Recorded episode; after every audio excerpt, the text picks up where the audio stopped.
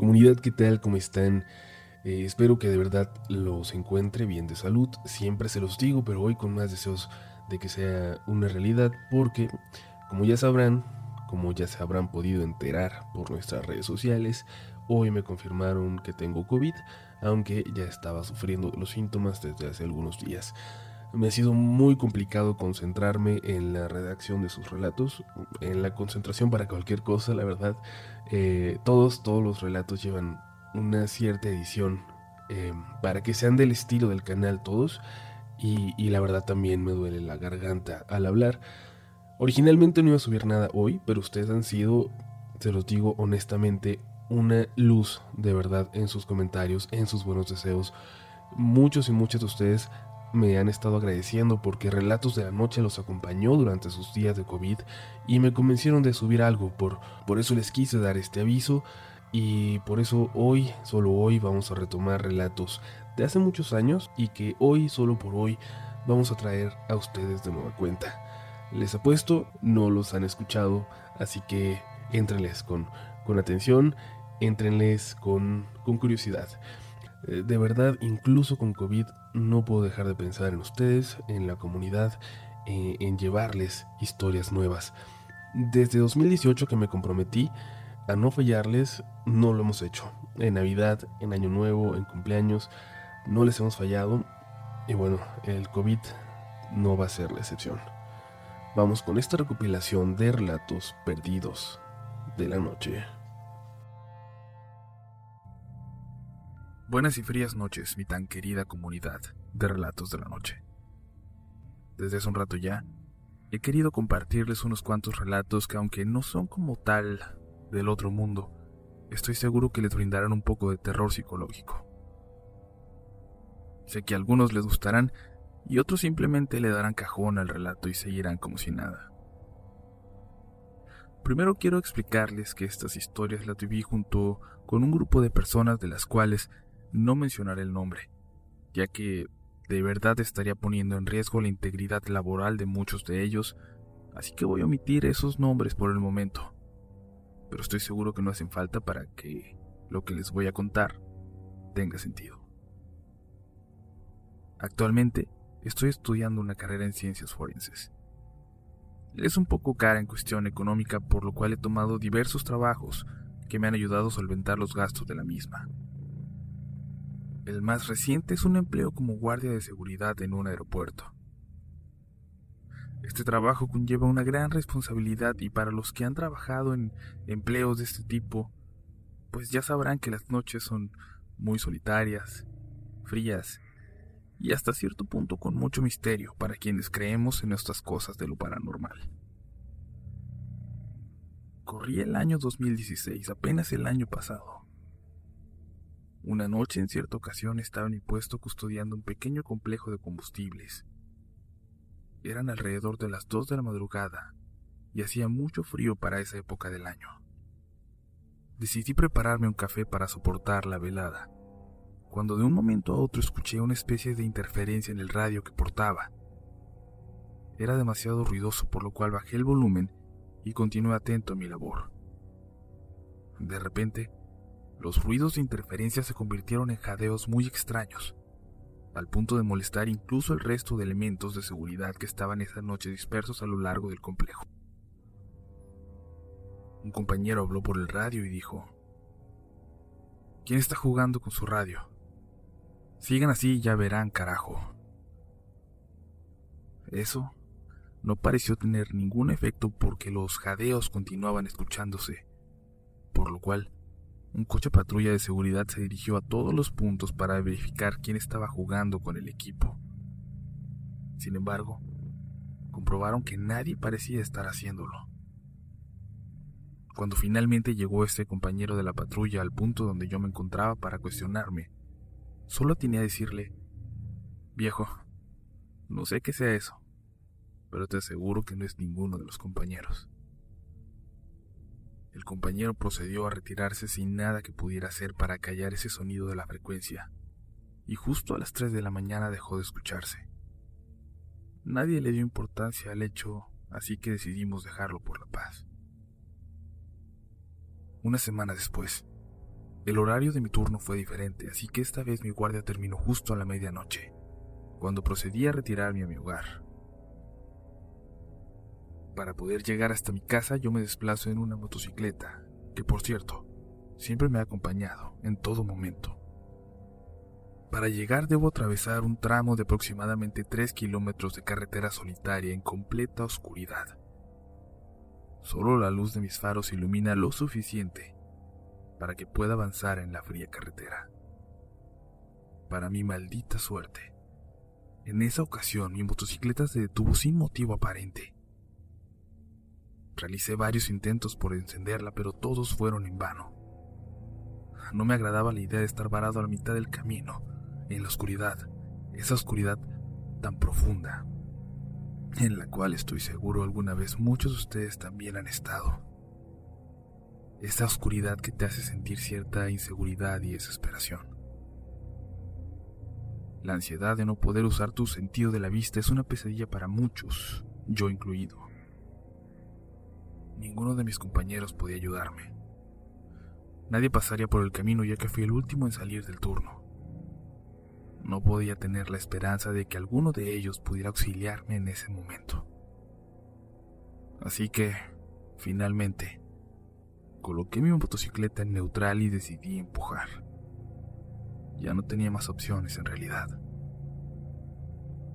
Apenas había avanzado unos metros cuando decidí quitarme mi mochila y colocarla sobre la motocicleta, ya que el peso de esta hacía muy difícil y cansado empujar. Nunca debí detenerme, ni un segundo, ya que comencé a escuchar una especie de voz muy agitada, como cuando vas a correr y tu respiración cambia al punto extremo de jadear. Eso me terminó helando la piel como no tienen idea. Coloqué la mochila rápido y esta vez empujé con más fuerza, con una adrenalina intensa a la cual solo podrás entender realmente si te encuentras en una situación así. Empujé y empujé sin detenerme. Sin embargo, seguí escuchando ese jadeo cada vez más cerca de mí. Fue tanto el horror que sentí en ese momento que tuve un ataque de pánico total. Le puse la patita a la moto para que se sostuviera y corrí hacia un lado de la carretera entre un montón de matorrales. Sí, era lo más estúpido que había hecho, pero yo ya no estaba razonando. El miedo estaba tomando mis decisiones. El miedo de estar en esa situación. El miedo de lo que significa estar solo en la oscuridad, con algo persiguiéndote y tan lejos de casa. Me quedé allí agachado y pensando en que fuera lo que fuera. Seguramente no tenía buenas intenciones. En ese momento, dejé de escuchar ese jadeo y la carretera quedó de pronto en un silencio total. Yo estaba sudando muchísimo y muy frío a decir verdad, así que volví a la carretera justo donde dejé la motocicleta para continuar empujando no sin antes mirar hacia todos lados esperando que esa cosa se hubiera ido. Saqué fuerzas de muy dentro de mí y continué mi camino lo más rápido que pude. Y cuando al fin logré llegar cerca de casa, revisé la motocicleta solo para percatarme de que la manguera del combustible estaba rota y había derramado toda la gasolina en el camino. Caray, ahora estaba molesto, pero muy dentro de mí también aliviado de que ya me encontraba en una zona con alumbrado público y de cierta manera a salvo. Llegué a casa y decidí recostarme para quedarme completamente dormido por tan pesada caminata y la experiencia quizás más horrible de mi vida. Pero justo en ese momento en el que me estaba quedando dormido, me percaté de que de mi mochila se desprendía un olor muy parecido al de un animal muerto. Una putrefacción solo experimentada por profesionales del forense y de quien trabaja con cuerpos en descomposición. Créanme que ni toda la preparación es suficiente para tolerar tal olor, así que decidí simplemente enjuagar la mochila y volver a tratar de dormir. Al día siguiente decidí platicárselo a un compañero con el fin de tranquilizarme un poco quizás, pero mi sorpresa fue cuando este me dijo que muy seguido cuando él pasa por ese tramo de carretera, le llega un olor similar a muerte y descomposición. Pero no solo eso, también me dijo que ya muchos compañeros habían percibido lo mismo y que mejor optaron por pasar lo más rápido posible, cubriéndose el rostro siempre para no respirar ese olor fétido. Yo creo que debe haber algo muerto por ahí, argumentó mi compañero, sin realmente mostrar mucha seriedad en su rostro. Unos días después una compañera renunció al trabajo por una crisis de nervios que tuvo. Ella decía que si tenía que trabajar el turno nocturno, mejor prefería renunciar y buscar otro empleo. Y fue así que renunció y abandonó la empresa con la que estábamos trabajando en ese aeropuerto. Yo me desconcerté un poco así que fui a hablar con otro compañero que era mi amigo. Oye, ¿tú sabes qué le pasó a nuestra compañera? Él respondió. Lo que pasa es que una noche de camino hacia el aeropuerto se le atravesó una mujer en el camino. Y casi casi la atropella, si no es porque frenó a tiempo. Nos dijo que la mujer solo traía puesta una falda blanca, sucia, y todo su pecho estaba al desnudo. Parecía de una edad avanzada y portaba unas marcas muy peculiares en su cuerpo, algo así como manchas en su rostro, pecho, en su vientre y brazos todo por la parte de enfrente. Y además dice que en ese momento pudo oler un aroma fétido, justo como el que siempre se encuentra en esa carretera. Eso evidentemente le asustó mucho, y llegó aquí hecha un manojo de nervios. Yo no podía creer lo que me estaba contando mi compañero. Comencé a sudar nuevamente frío, y decidí mejor reservarme mis comentarios de lo que acababa de escuchar. Por fin llegó la hora de salir y de nuevo fui el último en abandonar el estacionamiento del aeropuerto para recorrer esa carretera. Ya había revisado mi motocicleta y reparado el asunto de la manguera del combustible, así como también hecho algunos ajustes para evitar que me sucediera lo mismo de nuevo. Encendí el motor y comencé a adentrarme en la oscuridad, cada vez más y más.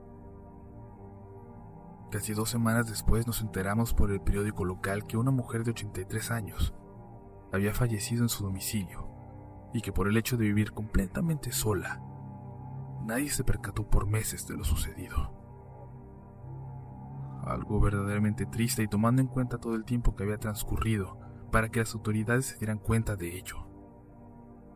Fue al final solo por algunas denuncias del olor que había por esos rumbos que por fin se descubrió ese trágico incidente.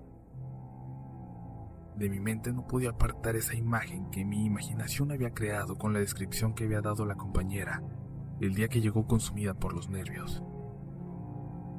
Sé que Facebook no me permitiría subir imágenes demasiado fuertes y de este carácter, pero si ustedes están interesados y tienen tiempo, busquen lo siguiente. De cúbito ventral y lividez cadavérica. Con estas dos búsquedas podrán entender un poco de cómo era esta persona, este espectro o aparición como muchos podrían llamarle. Cuando un cadáver pasa demasiado tiempo en una posición se crean unas marcas muy características de este signo cadavérico. Y la idea tan tenebrosa de que eso estuvo rondando por toda la carretera sería suficiente para temerle de por vida, a manejar a través de caminos oscuros.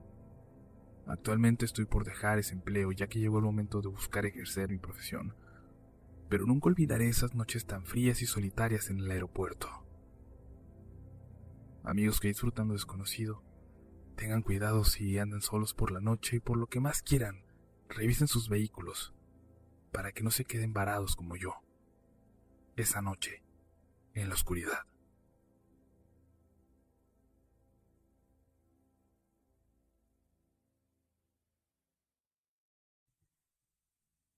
Hola, ¿qué tal Uriel y comunidad de Relatos de la Noche? Mi nombre es Mariana y hoy por fin me atrevo a contar esta historia. Yo vivo en el municipio de La Piedad, en el estado de Michoacán. Les podría contar muchas de las cosas que se dicen por acá, sin embargo, hoy les contaré de la que desafortunadamente fui testigo.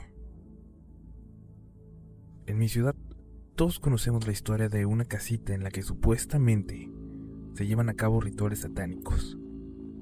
Cuentan, sobre todo los estudiantes de la preparatoria que se encuentra a su lado, que en esta casa se reúnen personas de mucho dinero para llevar a cabo sus rituales, mismos que los mantienen en el nivel económico tan alto del que gozan. Yo jamás creí esa historia, pues se trata de una casita vieja y diminuta, no mide más de 5 por 5. Da la casualidad que los fines de semana esta zona está muy sola, pues la colonia en la que se encuentra suele ser tranquila. Además de que justo enfrente queda una terracería que da servicio como estacionamiento a los estudiantes, por lo que por las tardes y los fines de semana son perfectos para aprender a manejar. Creo que todos en la ciudad han tenido sus comienzos justo ahí. Yo no fui la excepción. El primer día que quise aprender a manejar, mi primo me llevó ahí.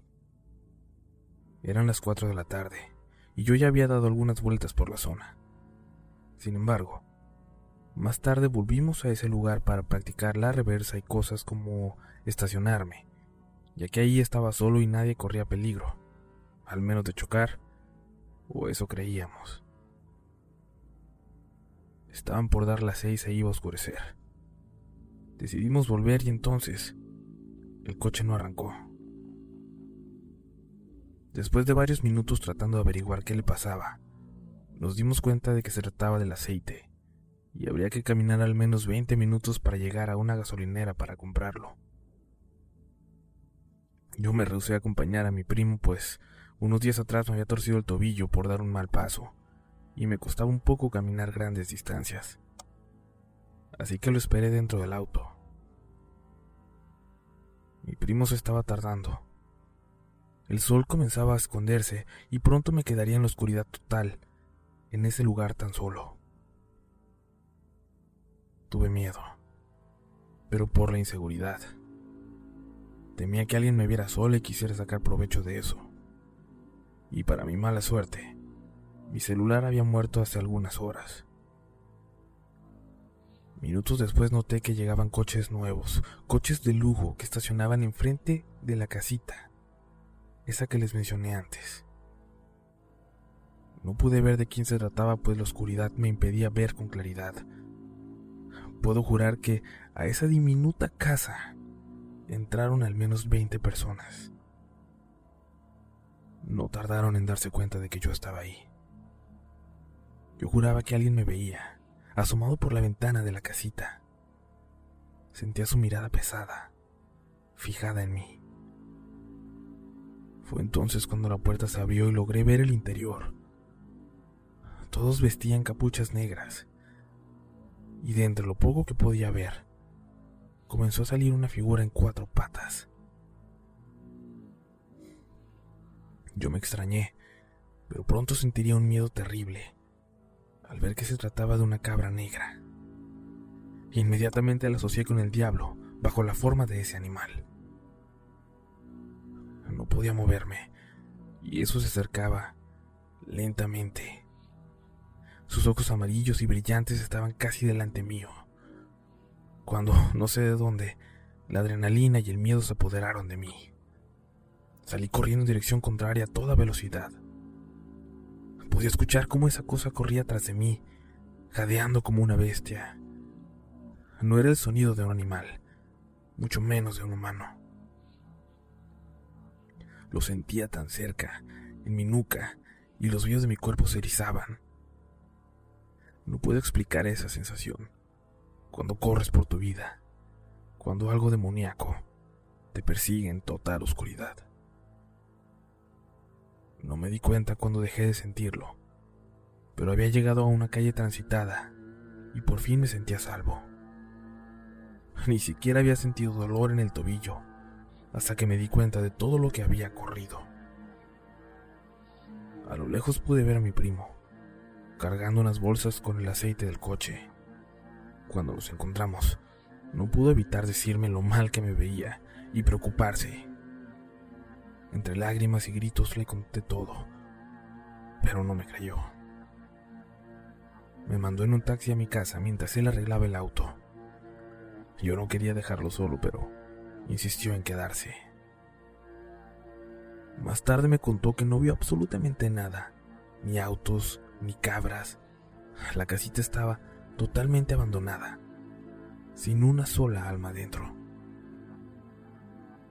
También me contó el motivo de su retraso. Un joven en un auto deportivo de lujo le había hecho plática en la gasolinera y lo entretuvo contándole de los asientos de piel y los caballos de fuerza de su auto. El tiempo se le fue volando. Él estaba fascinado pues es admirador de ese tipo de carros. Es raro, pero yo sé que era parte de ellos. Que lo estaban entreteniendo para que yo me quedara sola lo más posible. Desde ese día me siento observada en todas partes. Le tengo un pavor enorme a las cabras, pero eso no es lo peor.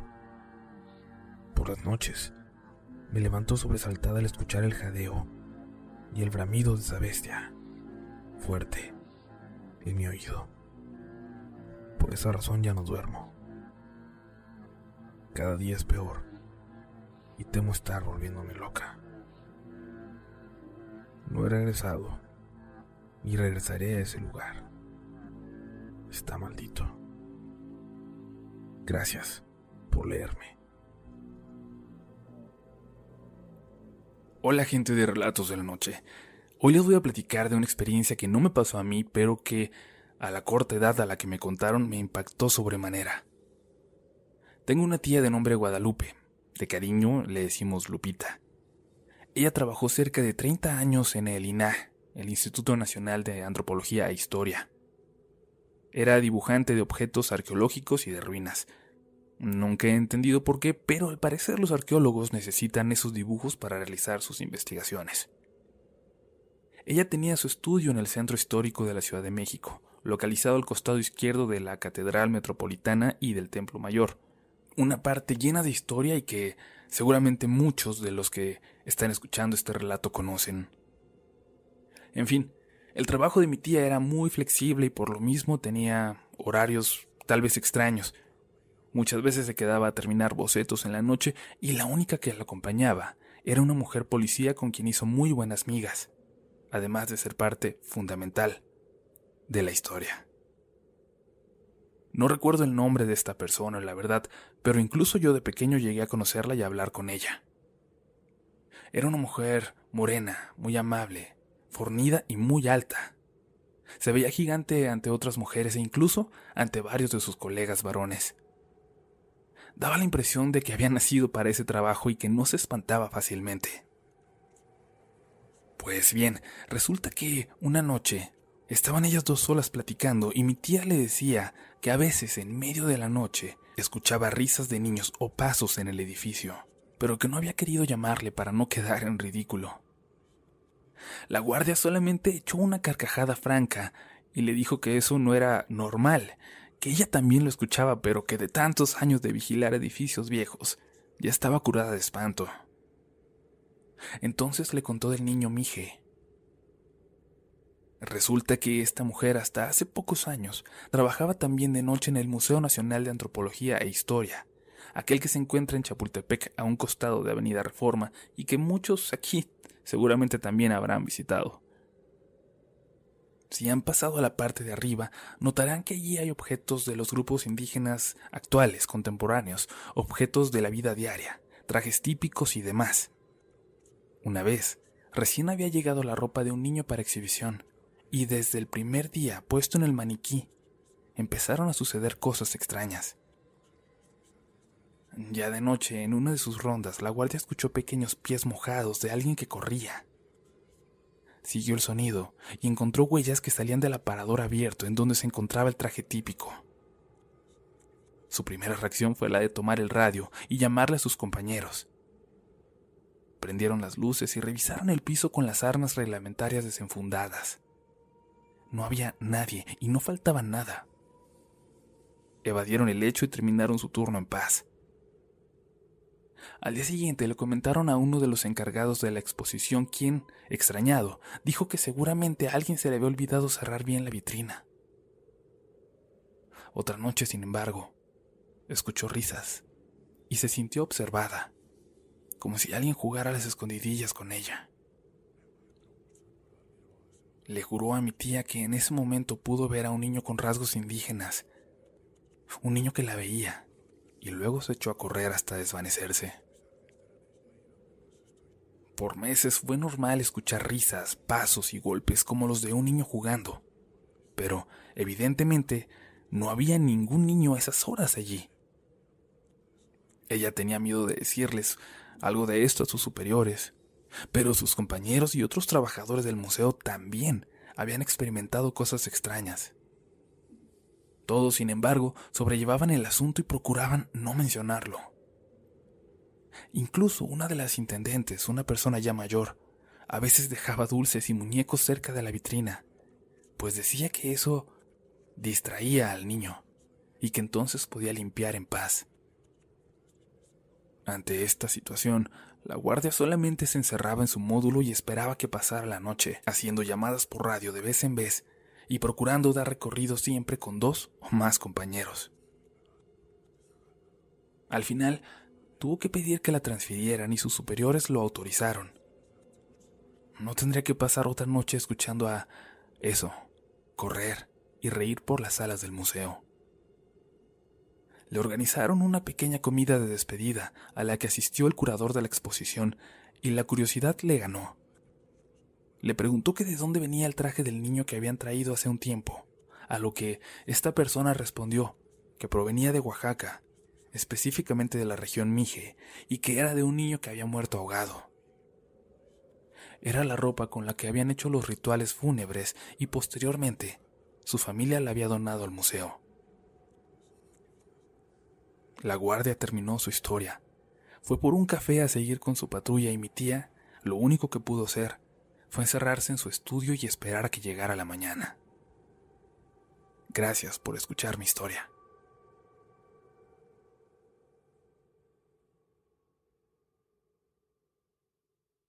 It is Ryan here and I have a question for you. What do you do when you win? Like are you a fist pumper? A woohooer, a hand clapper, a high fiver. I kind of like the high five, but if you want to hone in on those winning moves, check out Chumba Casino. At ChumbaCasino.com, choose from hundreds of social casino style games for your chance to redeem serious cash prizes. There are new game releases weekly, plus free daily bonuses. So don't wait. Start having the most fun ever at ChumbaCasino.com. No purchase necessary. BGW. Void were prohibited by law. See terms and conditions. 18 plus. Hola, buenos días, mi pana. Buenos días, bienvenido a Sherwin Williams. ¡Ey! ¿Qué onda, compadre? ¿Qué onda? Ya tengo lista la pintura que ordenaste en el ProPlus app. Con más de 6.000 representantes en nuestras tiendas listos para atenderte en tu idioma y beneficios para contratistas que encontrarás en aliadopro.com. En Sherwin Williams somos el aliado del PRO.